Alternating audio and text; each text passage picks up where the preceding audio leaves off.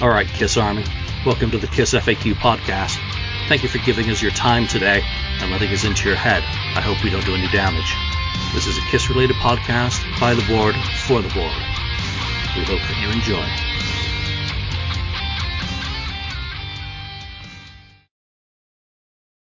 One. Welcome to episode 278 of the Kiss FAQ podcast. Half the crew's gone AWOL so I'm left with Andrew. Hey. uh, can you believe there's been 278 of these? Yes. I, I, think I remember when it was like me, you, and Lonnie, and I think maybe Ken or, or Daniel. We were doing like episode six or something, like years and years ago. And now there's 278, and we haven't really had any duplicate subjects yet. I just I can't believe that. I, I can't believe it. Well, we're still I, talking about Kiss. Well, yeah, we're, we're talking about Kiss and, and Kiss and Wasp and other bands now that have uh, toured with with Kiss to kind of broaden yeah. things out a bit. Uh, yeah. But you you know, I'm sure there's a listener out there that can come up with something that we have repeated because no Probably. doubt. But then again, as Kiss fans, it doesn't really matter. We can repeat ourselves because our opinions change on a daily or momentary basis in many cases. So, you know, that's the fun thing about it. You know, depending on what you're reading, what your mood is, you, you, you can always talk Kiss. And what I like like that episode I did with uh, Andy for the update on you know like his wedding and the Kiss cruise is that we ended up on Wasp and I just let the recording go because it's nice to talk about other things than just the same old, same old. It's always good to talk about new stuff. yeah, and, you're here. What I love about what I just, I just want to just talk about Wasp really quickly. What I love about Wasp is that first Wasp record, you know, Blackie was playing bass and he was the monster and wanted to be Gene. And then, you know, the Electric Circus record, Blackie's playing rhythm guitar and jumping around and wanting to be Paul Stanley. So I just, I always, I always drew that parallel between Wasp and, and Kiss.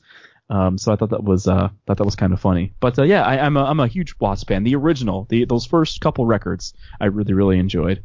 That that and, fir- you know the first album is from start to finish fantastic. Yeah, Live at yeah. the Lyceum, the video I can yes, watch that yes. over. It's like watching Twisted Sister at Reading '82 or whatever the festival was that, that their first videos kind of come out of. All that early stuff is just those fantastic. were cool bands. And then you get into the Last Command and you know Blind in Texas, Blind uh, in Texas, Jack, Jack Action off that album. Yeah.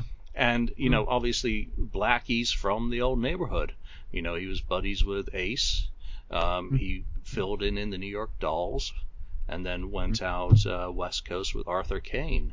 So, Play with Lizzie Grey, you know, in, in, in all those bands and, and been tied to Nikki Sixx and, you know, all, all this stuff. So, uh, yeah, those early records I really, really love. I, did, I don't really love what they were doing in like the 90s. I, you know, they kind of lost me a little bit there. Um, this is actually one of the bands I've, I've actually never seen live. So uh, maybe when they come around again, I'll go and see uh, go and see old Blackie.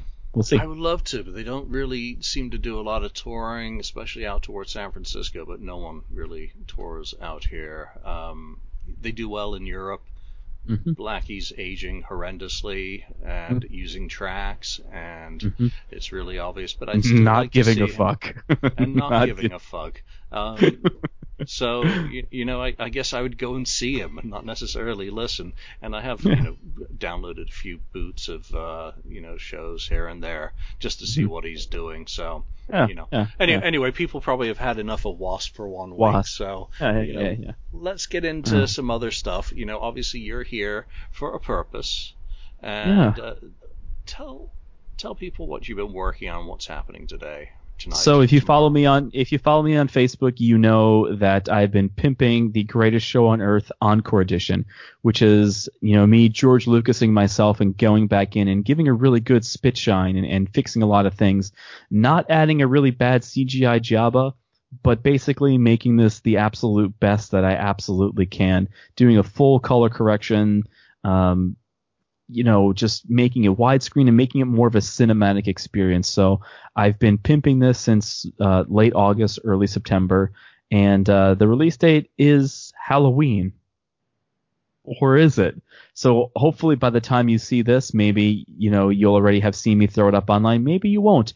But uh, make sure you follow facebook.com slash greatest show on earth kiss. No spaces, no capitals to get all the updated information, to get all the cool pictures I'm going to share, the cool trailers, and, and, everything that has to do with the movie. And uh, you know, we're going to talk about it today, and we're going to talk about why it's cool, why Julian doesn't like it, why I don't like it. You know, we're just gonna it, it's um it, it's we're gonna break it down and, and really just focus on that this is something for the fans by the fans. This is something that was done out of an extreme love for for the this band Kiss and an extreme love for making movies and, and video editing. This was a passion project. This was something I dreamed of for years and something that I was really really happy to do and and was blown away by the initial reception of it. So it made all the sense in the world to me to go back and make sure it was as good as it possibly could be for everybody yeah. to enjoy and to enjoy uh, for free yeah, I think that's one of the key points about it is you enjoyed it so much the first time round, you had to do it over again.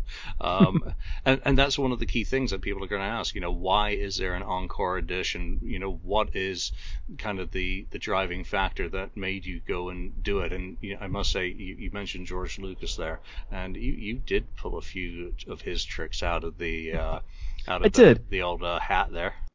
Well, he, here's what I did. Um, I flew out to LA, and it's a I, I'm in Cleveland, so it was like a four hour flight, and I I loaded my phone with a bunch of movies, and for some reason I think I did something wrong, and like whatever I wanted to watch wasn't on there. So I'm like, man, what am I gonna do on this flight? So I had the greatest show on earth on my phone, so I was like, yeah, I'll watch this. And as I'm watching it, I'm like, man, this sucks. I don't even like this and I was just like critiquing. I'm like, man, that part is awful, and the colors are off here, and this is bad here, and why did I leave it in widescreen? This is just not good. I mean, I, I've talked this up for months, and I've talked it up on every podcast you can imagine, you know, including my own back then. It, you know, so I, I was talking it up. It's this great thing, and then I'm watching it. I'm like, man, this isn't even that good.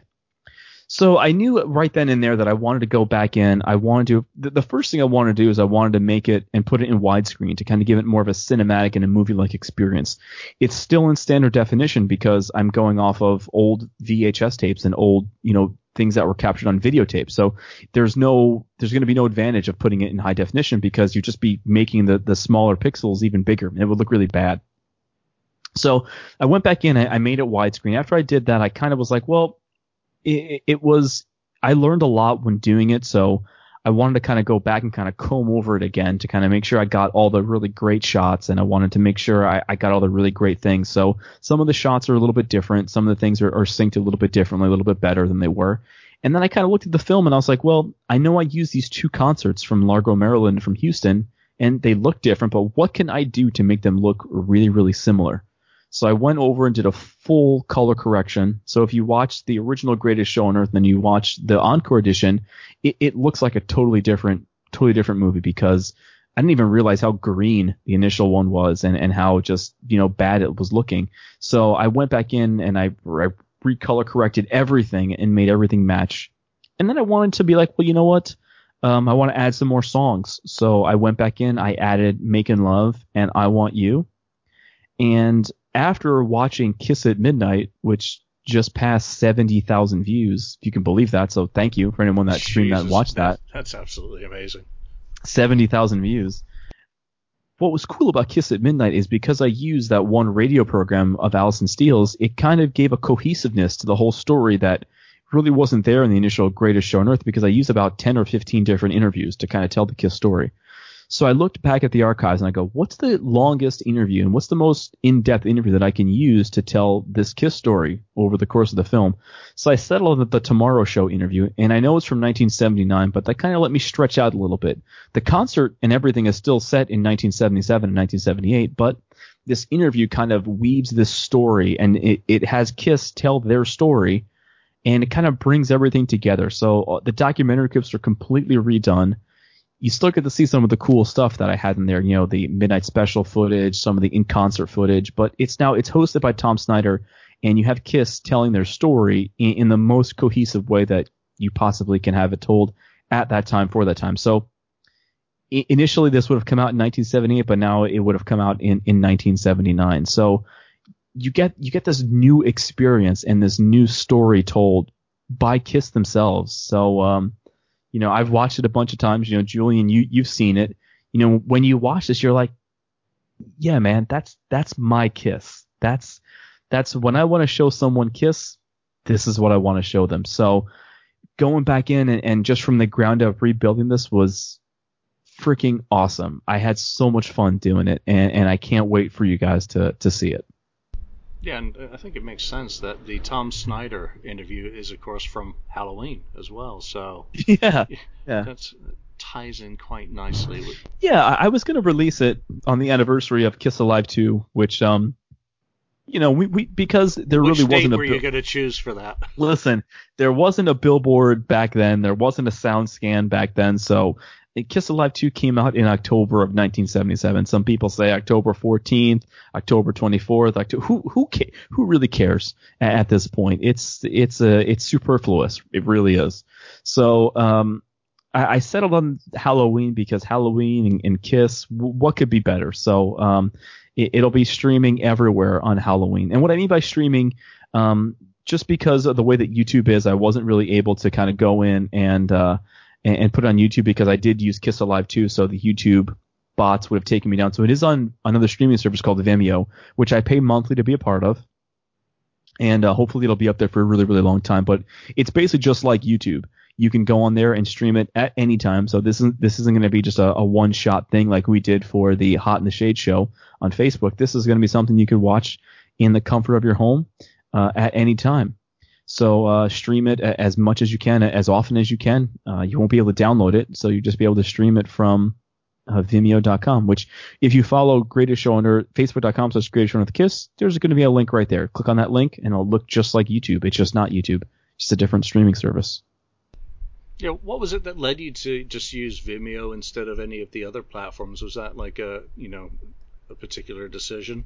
Apart from, I, I think the videos look better on Vimeo the videos look better on Vimeo because Vimeo is something that's used in, in, the professional sector where a lot of people share a lot of their items on Vimeo. Like a lot of professional production studios um, use Vimeo to, to share all their production clips. So uh, it just made all the sense in the world to me to use Vimeo and to upload my, my footage there. So uh, Vimeo is awesome. Vimeo's been great to me.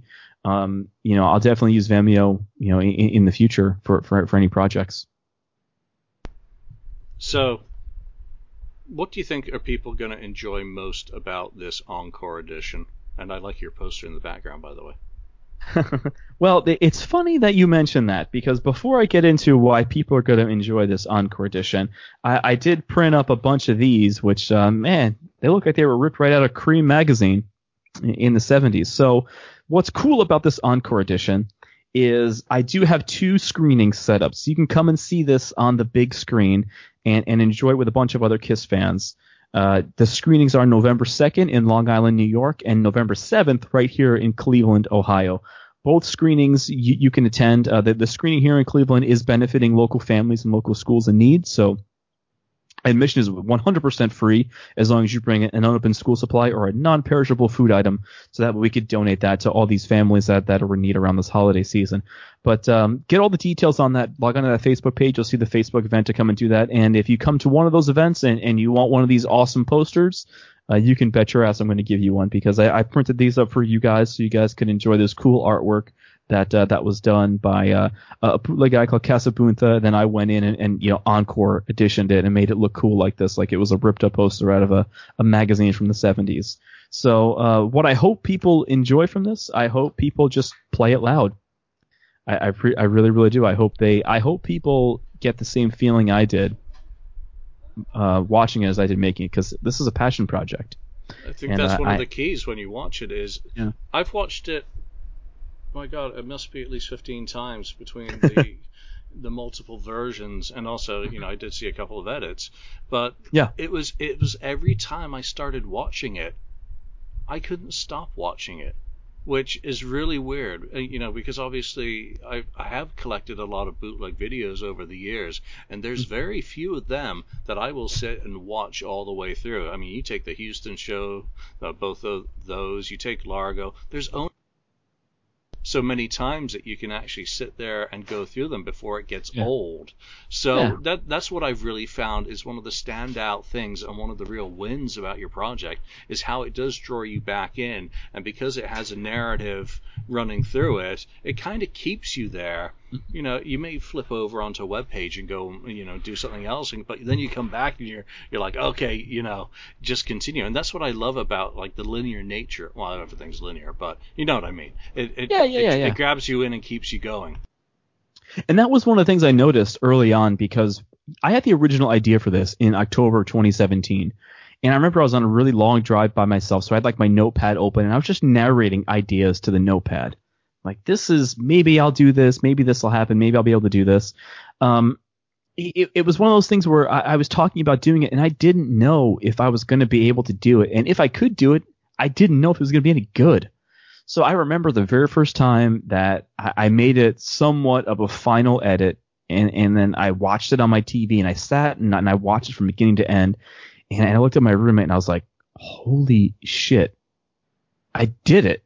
I, I did what I said I was going to do. I this is this. I mean, I, am not just saying because I did it. I'm like this might be the coolest 70s Kiss thing that's come out in a long time. And, and I just I couldn't believe that I had the idea and then I actually did it.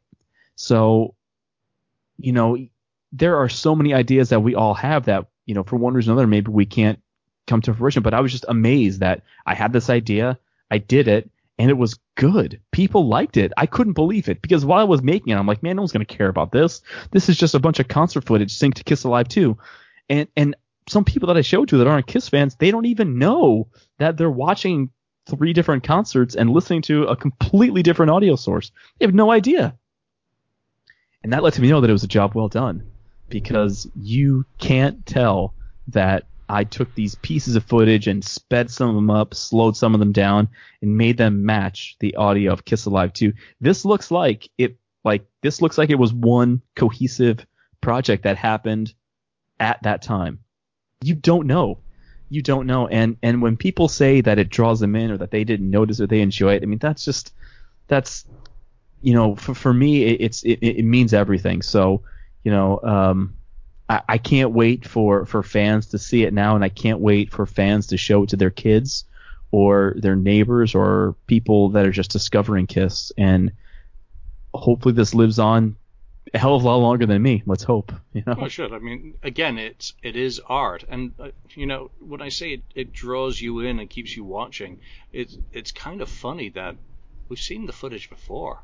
Yeah, I've seen hundreds of, of times before, and you know, it really is a matter that you've taken something uh, that already exists that people maybe don't value anymore and hmm. reinvested, you know, reinvigorated it with new value because of, uh, I, I, guess, the passion and energy that you put into it comes across.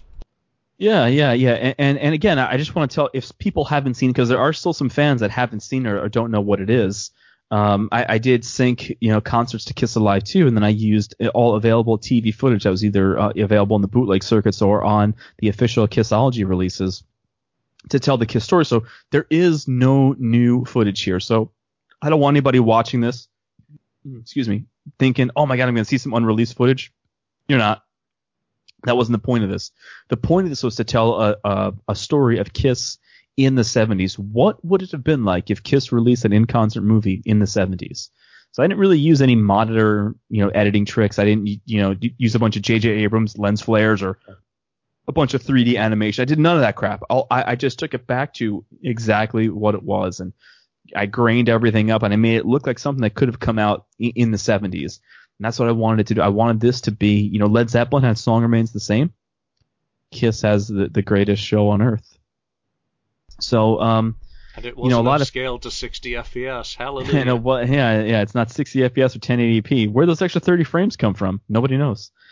Um, but um, but but I mean, the the end game with this is this is my resume. This is my calling card. I hope people see this and go, well, hey, this is really cool. I wonder if he could do something like this for me. You know, maybe another band is going to see it. I don't think that Kiss is going to release this because it would be expensive to license the music because the music does belong to Universal. I, I, hope that maybe they see this and they go, well, maybe we can create the feeling with something else that we have ownership of, and maybe Andrew's the guy to do it. You know, maybe Andrew and Tommy Thayer work on a Kiss video together. I, I don't know. I, am making such a big push on this to hopefully get the band's attention. This isn't a ploy for me to sell a bunch of copies. Nothing is for sale. There's never any physical copies that are going to be available ever.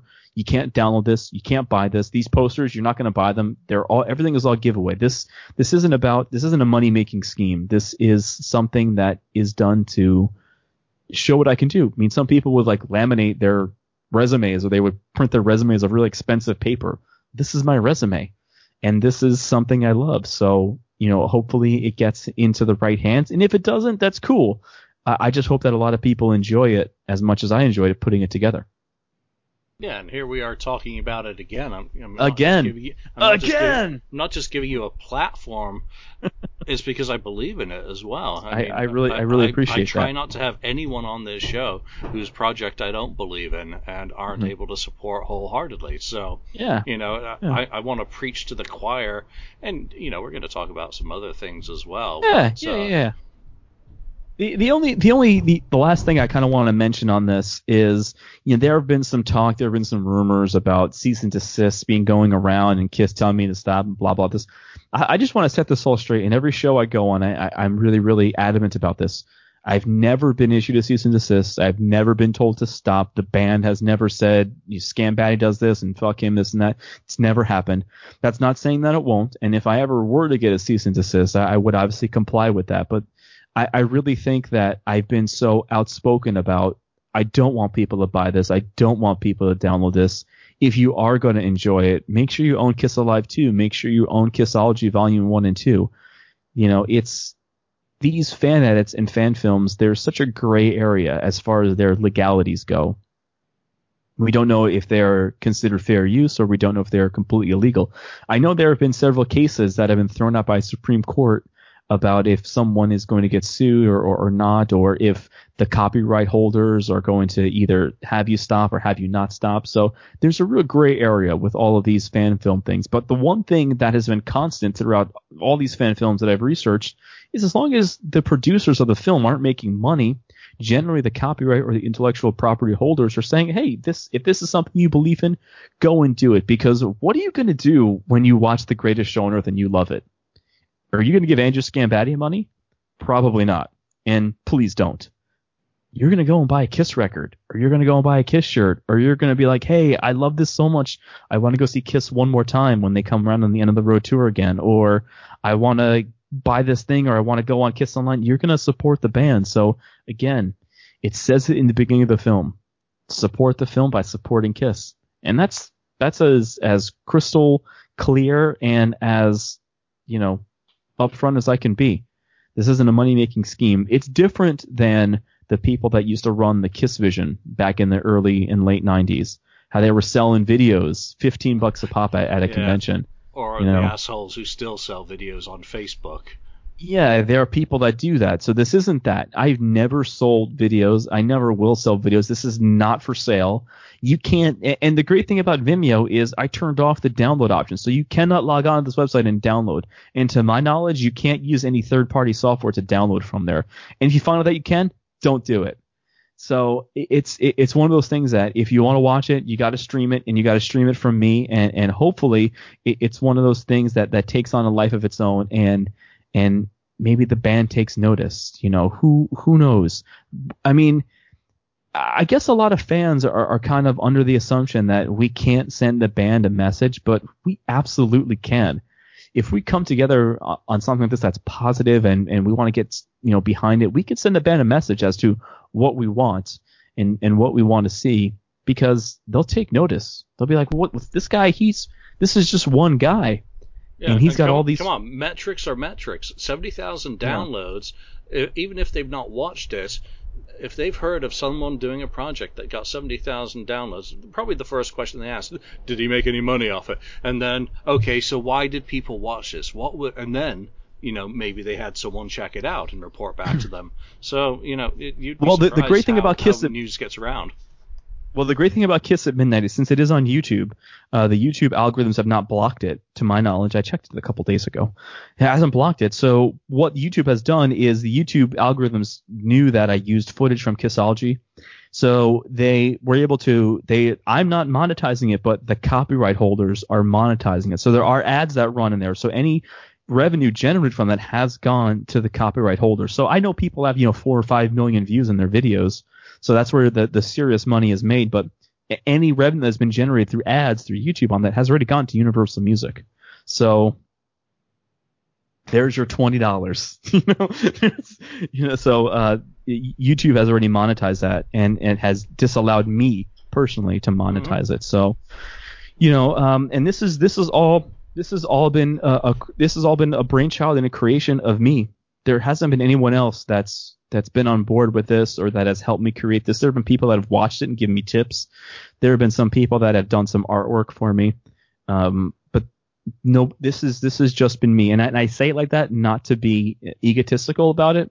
I'm just saying that because if any legal ramifications were to happen, it's it's all on me. So um, yeah, no, like uh, nothing to do with me, by the way. I was just fingering my collection of cease and desists when you brought that up because I've got quite a few through 20 what 25 years of interwebbing and websites. Uh, holy shit, yeah, I got a lot yeah. of paperwork in there. Yeah, yeah, yeah. For me, the band has never has never um, stopped this project, and and maybe they know about it, maybe they don't. I I don't really know. Uh, uh, all the times that I've been around the band, it's been in a professional atmosphere that's headed by someone else. So, you know, when I was working with Gene Simmons, Moneybag Soda, doing all these events while they were on the road, wasn't my place to walk up to Gene or Paul and be like, "Hey, by the way, I got this thing that's going on," because I, I wasn't there. That wasn't the purpose I was being there the purpose I was there was to do a job, to film or to edit or, or to do whatever. And, and, and maybe that's why I'll be back to film or edit, do something again, because I, I, I treat it that way like a job. I wasn't there to push myself on them. I was there as a member uh, uh of that family, and uh, and I'll always be a member of of that family. So um, you know, maybe the day will come where I hand Gene a, um, a, a copy or a link or a business card that says, "Hey, this is a QR code. Take a picture with your phone. It'll take you right there." You know, it, it's just it, it's one of those things that it's just the right place and, and the right time. But maybe they already know about it, and maybe that's why I haven't been stopped yet. Who knows? Or maybe they're waiting for Halloween to send me cease and desist. I, I don't know. That would be quite humorous, I, I tell you. But um, but uh, but anyway, like like I mentioned before, and like I will say in, in every show that I'm going to be on, because I, I do have quite a few shows that I'm going to be on over the next couple weeks. Decibel Geek, and I'm going to be live in the Kiss Room on November 1st. Uh, I'll say it then. I'll say it now, and I'll say it however many times. This isn't a, a money making scheme, and if you really believe in this film and you really want to support the film support the band, send Kiss Online a message, buy a new Alive 2 shirt from kissonline.com, buy the new you know 180 gram double LP that was just reissued by Universal in 2014, or you know go and go and buy concert tickets or, or, or go and buy some some posters. You know support the film by supporting the band, and that's all I can say about that. Righteous. Yeah, yeah. So I you know I, I have a, a really bad habit of not being able to wait till the release date. So it's possible by the time you see this, it's possible that you might be able to see the greatest show on earth streaming. I, I can't confirm nor deny, but uh, again, watch facebook.com slash greatest show on earth kiss and well, maybe you will be surprised. Episodes, my episodes go up within an hour of being recorded, so you, will be have to be pretty busy to get yours out before this episode's up. All right, so. that that that that definitely is not going to happen. That definitely is not going to happen because there there is a lot of material that you know I, have prepared for the release. You know, uh, different videos that are that are modified just for Facebook, some that are Instagram cover photos, Facebook photos, you know, um, there are certain I, people. I saw your post today, by the way, of the uh, the Creem magazine cover. That was fun. I mean, that's just awesome. I mean, you know, it it takes people back and they remember stuff when you play around with the layouts and you integrate your own stuff on those themes. I, I mean, other people have done it for their projects as well, but it's just always nice. You're just looking at a cover, and you're like, oh, greatest show on earth, puckers up, and you know, you're like, cool. You know, yeah, someone's like, someone's like, man, I Someone's like, man, I need that Creem magazine. Show me the Kiss uh, of that Creem magazine. I go, did you read that? And then I go to the top. I go, Kiss's new in-concert film dazzles moviegoers. You know, rock and roll matinee with Kiss, greatest show, puckers up. Fan films and the unknown legalities, fans rejoice. but uh, you know, there it is right there. I did this last night uh, on my computer. It was a lot of patience, a lot of clone stamp. No, and that's, uh, that's fun and all the text was redone. That's how I was able to integrate it to, you know, say what I wanted to say. But, um, but yeah, again, facebook.com slash greatest show on earth kiss is the official Facebook page where you'll be able to see it. You know, follow that page, friend me on Facebook. I mean, it, it's going to be everywhere. If you have a Kiss fan page, please, you know, holler at me and, and I'll, I'll throw you some pictures. I'll throw you some, some cool links. You know, let's, let's really get the word out. Let's enjoy this band for as long as we possibly can. And this is hopefully something that's going to have people enjoy it. Let's hope. Yeah, but also, this kind of proves that you can enjoy the band for a long time to come because these yeah. sorts of things, you know, that you don't just do them while they're still with us. You do them to celebrate them forever. And there'll be other ways to do it uh, with other sorts of videos and other themes and other storylines to follow. I still think. So the, wait, uh, so wait, are you saying are you saying that there's another video coming? Is that what you're saying? Me, I say nothing. I suggest nothing. I know nothing. Nothing. Well, for those of you that are going to stream The Greatest Show on Earth, there is a really cool teaser trailer that's going to be attached to all versions of that. So maybe there's something coming later on. I don't know. Maybe there is. Just be on the lookout. February February 2020. February 2020. Or maybe we'll have to do another uh, streaming of uh, Fort Wayne, huh? That actually. Oh yeah, that's that right. That's right you know, uh, I, I haven't been able to kind of get online and, and talk about that or, or be uh, with people that have done that. But that, that was a great response, and and uh, you know, a huge thanks to you for giving me the opportunity to have access to that footage, and huge thanks to the people that watched it and, and enjoyed it. It was one of those things that there weren't any assholes. It was just people going, "Hey, this was cool. Do you remember I saw them here? I saw them here, and oh my God, they're doing Tears Are Falling, or look at this here. This is so cool." It was one of those things where everyone was kind of just thumbs up and everyone else and just enjoying it. So uh, it, it, was it was really really cool. I, I, really really enjoyed doing that. I definitely want to do one of those again for sure. Yeah, I totally. I, I got off watching people make exactly those sorts of comments. Yeah. God, it's like fucking. it's like a bus. Uh, skateboarder. Just I need to put some more little rocks down to so they so they fall. yeah, no, but getting back to uh, you know the uh, the Fort Wayne thing, I mean that was just a real fun way to show people video. I mean, obviously when you do have footage that you really can't use, you know, it's nice to take several different videos that you really can't use individually. Yeah. And uh, if if you've got enough angles to actually make something, again, it's you, you did all the editing and you yeah. created a really good story, something that was very entertaining. And people, you know, were watching it and they like, kept tagging Bruce, which I thought was really cool. Um, I wonder if Bruce actually saw it. I don't know. I, I never asked him. You know, after that. So why don't we get into some t- topics from the board and yeah, you know, we'll talk about some other stuff because people are probably wondering, you know, how long are you going to let Andrew just talk about himself? Well, now I'm going to let Andrew talk about the board. so there was a, and I got to put my glasses on because I'm old, guys. Like I, I can't see without the glasses now. Um, so there, there was a topic that uh, was the poster is Diablo Arcade. If I'm saying that right. Uh, Psycho Circus era nostalgia brings back superhero Kiss.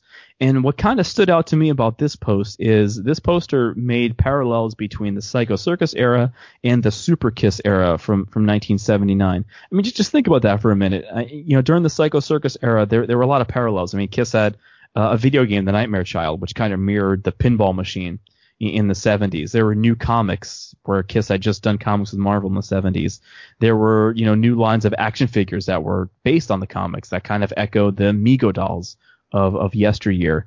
There was all this visual media, the VHS and the, and the CD single, which were kind of like, oh, well, the visual media back then was maybe the Viewmasters that you can get. There was a long form video that, that was out, which is kind of, kind of like the Dynasty promo that was being sent out to all those TV stations. And there was that 3D gimmick that, that was on tour. So, I know this is when you first saw the band for the very first time at uh, at Dodger Stadium on Halloween 1998, which man, it's a lot of years ago. Um, but do you think that there could be parallels drawn between the Psycho Circus era and the Return of Kiss Dynasty era? I know Kiss has a really bad habit of trying to draw parallels between their studio works and Destroyer, but do you think that there's a huge parallel between Dynasty and Psycho Circus? Well, yeah, you have uh, the band not playing on the album. Mm-hmm. Oh yeah, got, I didn't even mention that. I didn't even mention that. You've got a an inappropriate producer being brought in to work on a Kiss project because Vinnie Poncia, of course, was very inappropriate for a Kiss project, and you have to go back to the politics that surrounded his choice um, to work on the project. It certainly, while Paul may have fallen in love with his pop pretensions later, it certainly wasn't being done for from Paul's point of view initially, though you can be mm-hmm. pretty sure Gene and Paul's uh, word would have been strongly um, required in order for it to really happen. But because yeah. it was being done to placate certain members of the band, so with that you have the parallel of Fairbairn being brought in, which still boggles my mind to this day as being a horrendous choice. When you think of the discussions that were going on about the producer for the album in 1997 when you know they they committed to doing an album. I don't think too many people were coming up with his name, and if they were, it certainly everyone wanted to be Ezrin. Yeah, Ezrin, Kramer, Kramer um, yeah. and that was or Bob Rock I think was the other one who was kind mm-hmm. of mentioned. So you've got those parallels between kind of the Super Kiss.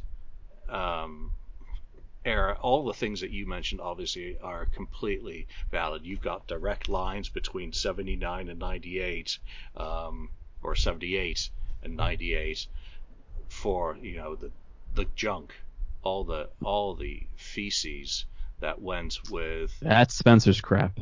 That Spencer's crap indeed, which I don't have a single item of it. I've had dolls and I sold them as fast as I could. Um, I won a set from Kiss Freaks one year, and I just couldn't wait to get rid of them because. Yeah, but you got to admit those two foot ones are pretty cool. I've those two foot thing. Those two, those. Oh wait, I, I, I just. Did. I, I, I, yeah, I saw them. In, I saw the big ones in Indy. Uh, Jo Adell had a set and showed me. Yeah, they're, they're, I mean, the, the destroyer. Cool.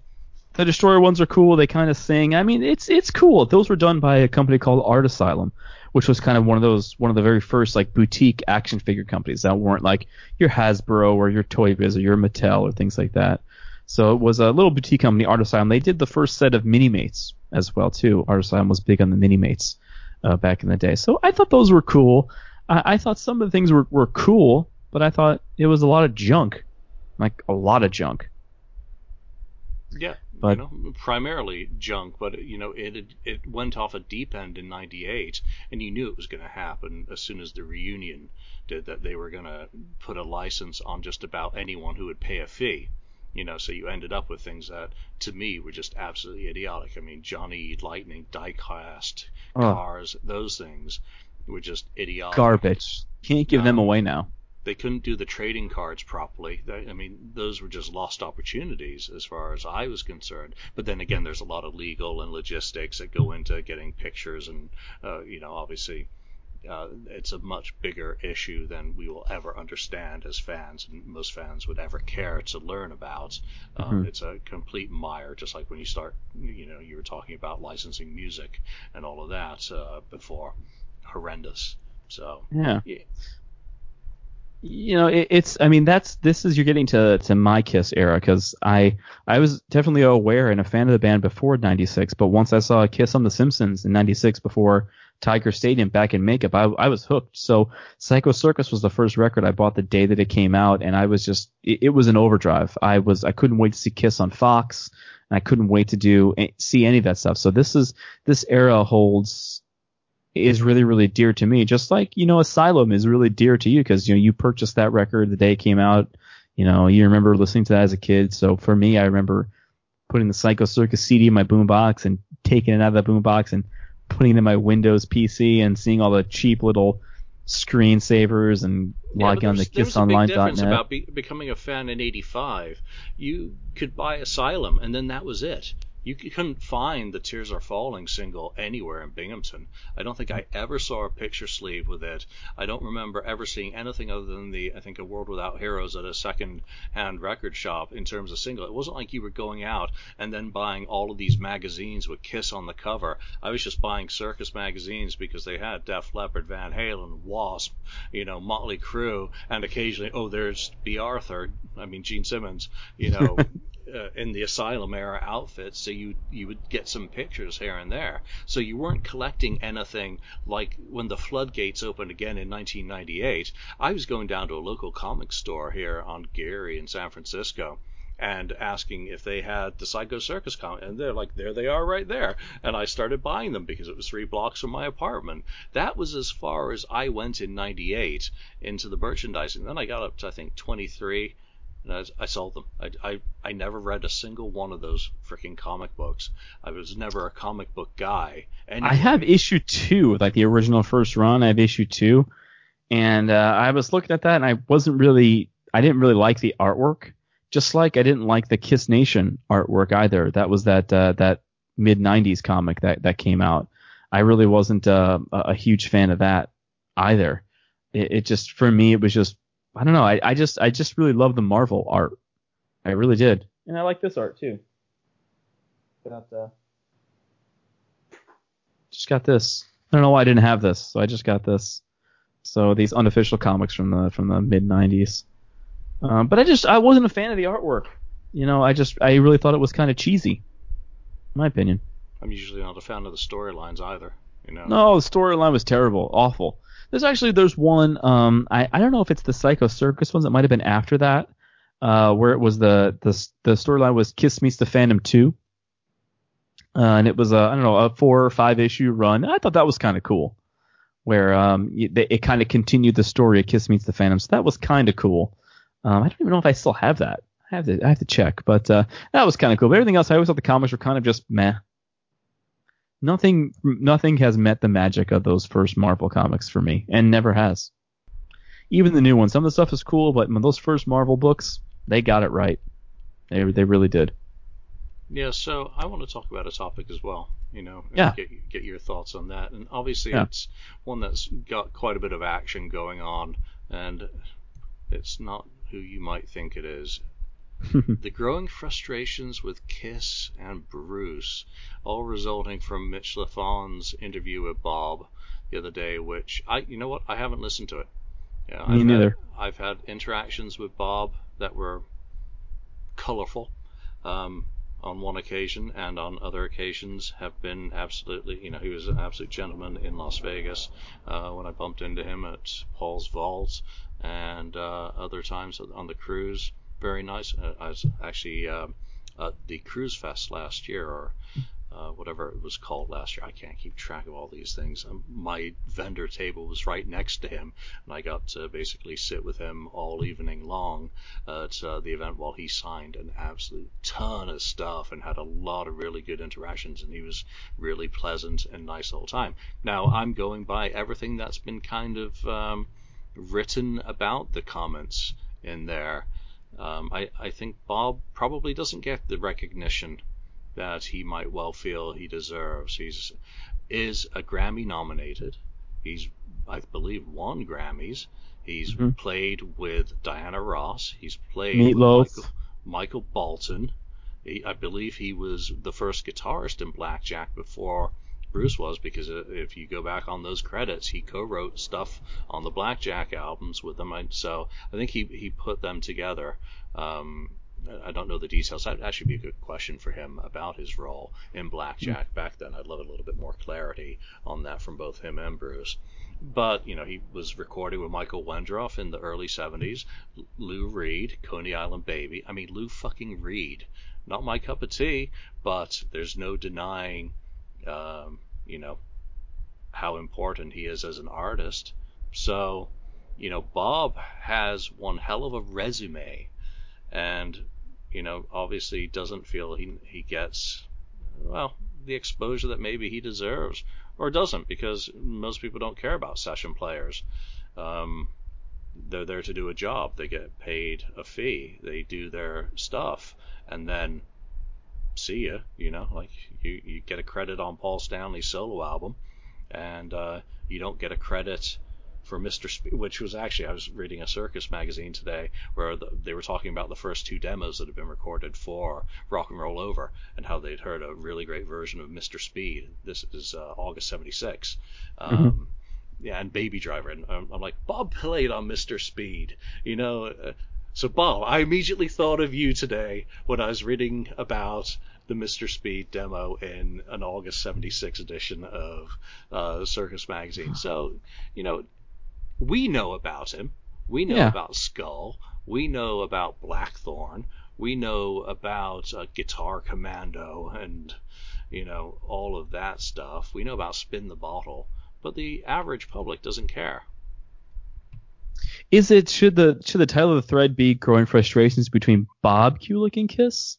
Because you know I, I know that Bob Kulick for one reason or another it's never been publicized as to why it happened. Bob Kulick was asked to step off the last cruise that he was scheduled to be on. So is it frustrations between Bob and, and Kiss, or is it really frustrations between Bruce and Kiss? Because isn't Bruce on this cruise coming up? He's not on the cruise, I don't think, or is he? I actually I, I don't remember. I think he is. Me neither. Um, Me neither. I don't remember because either. I'm not going. I haven't paid as close attention as uh, you know. Obviously, I, with having Joe on the show about Cruise Fest, I'm you know know what's going on there. But you know, I don't know what the details were. I know that he basically w- walked the plank off the cruise. I know that they had wanted to do more with the Kulick brothers, and obviously there was a lot of you know desire from the fans. But then the, you come back to the business of it has to remain an exclusive to the you know kind of the Kiss Gravity Well. Where else have you seen the the brothers at Indy Expo? You know, so yeah, they, the Kulick brothers wouldn't sell great in a nationwide tour. Not to say they wouldn't be great, but aside from the Kiss nucleus, nobody cares. That's no not a slam. That's just that's just. They wouldn't even get an opening slot with, say, Sebastian Bach, or you know, it, it, you know, it'd be like union touring again. You know, we all clamor for, you know, seeing John Corabi and Bruce back together on stage. That only really works economically at an expo or on a cruise on something specific. And I'm sure Bruce is very aware of where he needs to stay in terms of the business. And taking Bob out, on, sorry, Bob, Bob going out on the road with Bob, Bruce would not be taking Bob anywhere. Yeah, yeah, going, yeah. Going out together would not necessarily be good to retaining the economics that bring people back to the cruise. I'm sure there are people going to the cruise because they've seen the videos of those performances either year, the year with Bob or the year without him, which either one, you know, has to be absolutely fantastic. And then you get basically the guy who um, wrote the solos to a lot of those songs, the uh, 78 Paul stuff, no longer being a part of it. So it's transformed you know, into the 80s Kiss. So he's yeah. pushed out. You know, I played with with Bob Kulick uh, for the Kiss Cruise pre-party in 2013, and and it was cool playing with someone who had such a, a history like that. He was, he was a great player. I really enjoyed the way I played. I, I really enjoyed the way he played. So I had a pleasant experience with him. Um, but you know, I, I don't really know. I don't like to get involved in who's pissing off who in, in, in the Kiss community because I, I, don't really care. You know, it, it, it's one of those things where everybody wants their piece now that it's coming to an end and that's really what I I I I, uh, I attribute it to. You know, Bob wants his his point in the spotlight, and well deserved so. I mean, he's was part of some of the the the cooler things that the band did, and he was part of the the solo records, and he was part of the session players. So you know, Bob just wants his his spot in the light, and good for him. Um, but that's not to say that Bob hasn't done anything outside of that. I mean, Bob's had a had a great career. He's been a professional musician for his entire life, that, as long as I'm aware, being a producer and, and doing other things. So you know, yeah. Listen, if um, if it was up to me and I can go out and see the the Kulick brothers tonight, I would. But again, I'm such a I'm a diehard, so I'm I'm the people that they're playing to. Yeah, I was just trying to think of all the things I could think to say about Bob without going on Wikipedia or, you know, Googling it. And that was just stream of consciousness, everything I mentioned. I mean, what was it? Uh, he was in a band called the, Rand- the Random Notes, I think, in 1965, put out a copy of Winchester Cathedral, which just missed becoming the hit at the same time another band put out the exact same song. So right from the get go, he's not been the luckiest guy. If you think two bands released tried out for Cathedral, Kiss, you know, and one and one of them was a hit and it wasn't his, and then Poor obviously you know he he he goes out for Kiss and uh, doesn't quite get it, but then he's he does get a good. I mean, come on, touring with Meatloaf in '78. Meatloaf, come on, yeah, 70, great. And he was there in '77 before Meatloaf took off. So to have been part of that story because they were playing fucking clubs. They had, I think they had Treasure open up, Vinnie Vincent's band open for Meatloaf in '77. Um, and again, that's I, I could be totally wrong, but I'm pretty sure that did happen. So just think about that. You know, opening having Felix Cavaliere Young Rascals with some no one called Vinnie open for you, and then you go on to tour the world. And in between that, you're coming back and flying into Los Angeles to record with Paul Stanley. Uh, you know, continue recording with him. You know, wow, what a great career. So, you know, he may not get the kudos or the respect that he gets, but you know what?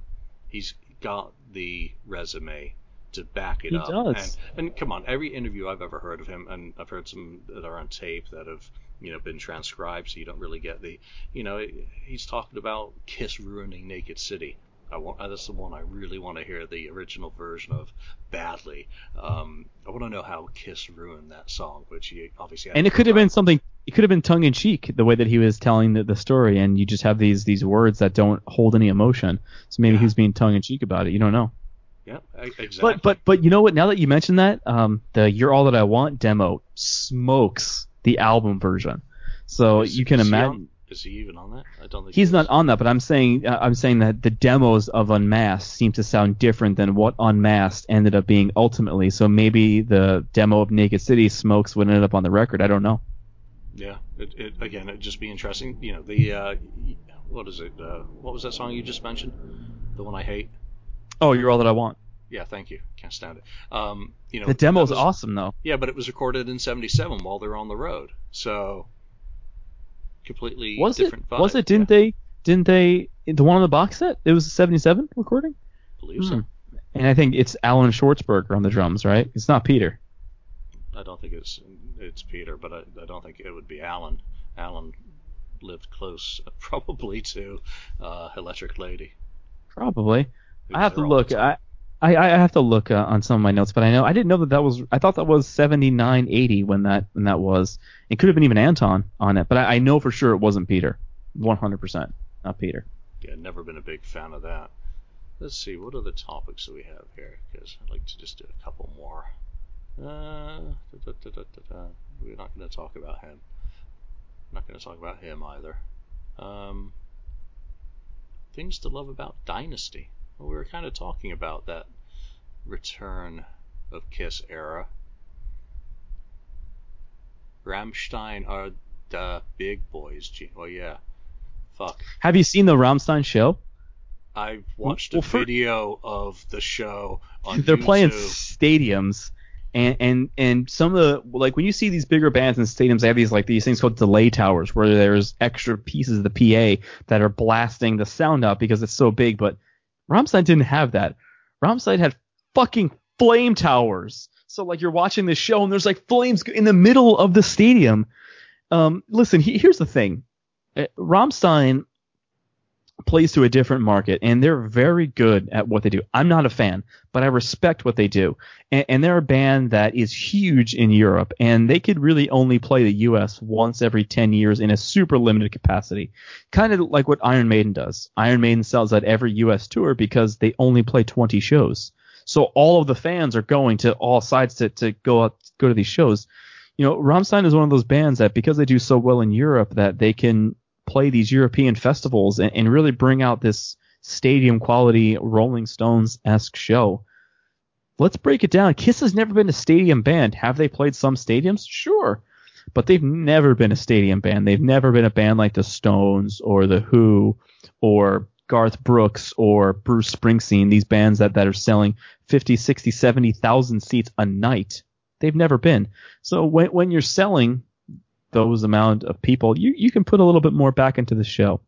So um, I, I do think that Kiss's end of the road show kind of leveled it up quite a bit. But man, that Rammstein show was incredible, incredible. That, that and that is the difference because they are a stadium size show.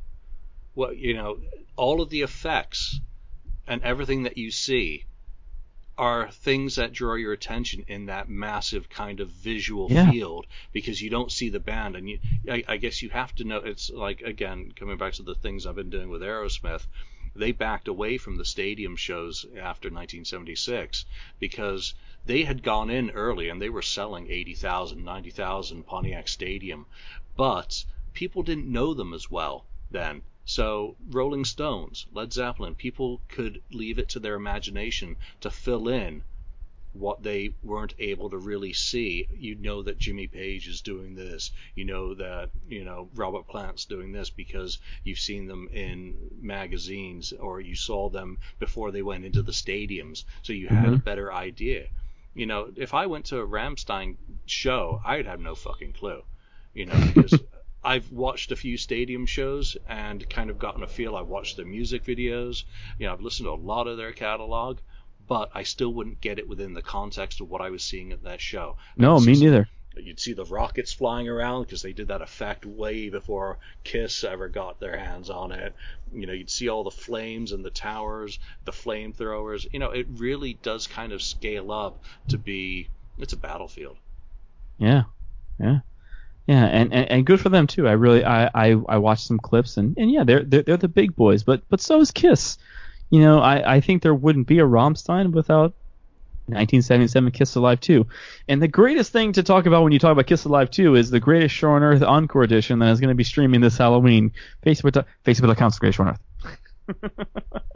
Let's leave that there then. All right.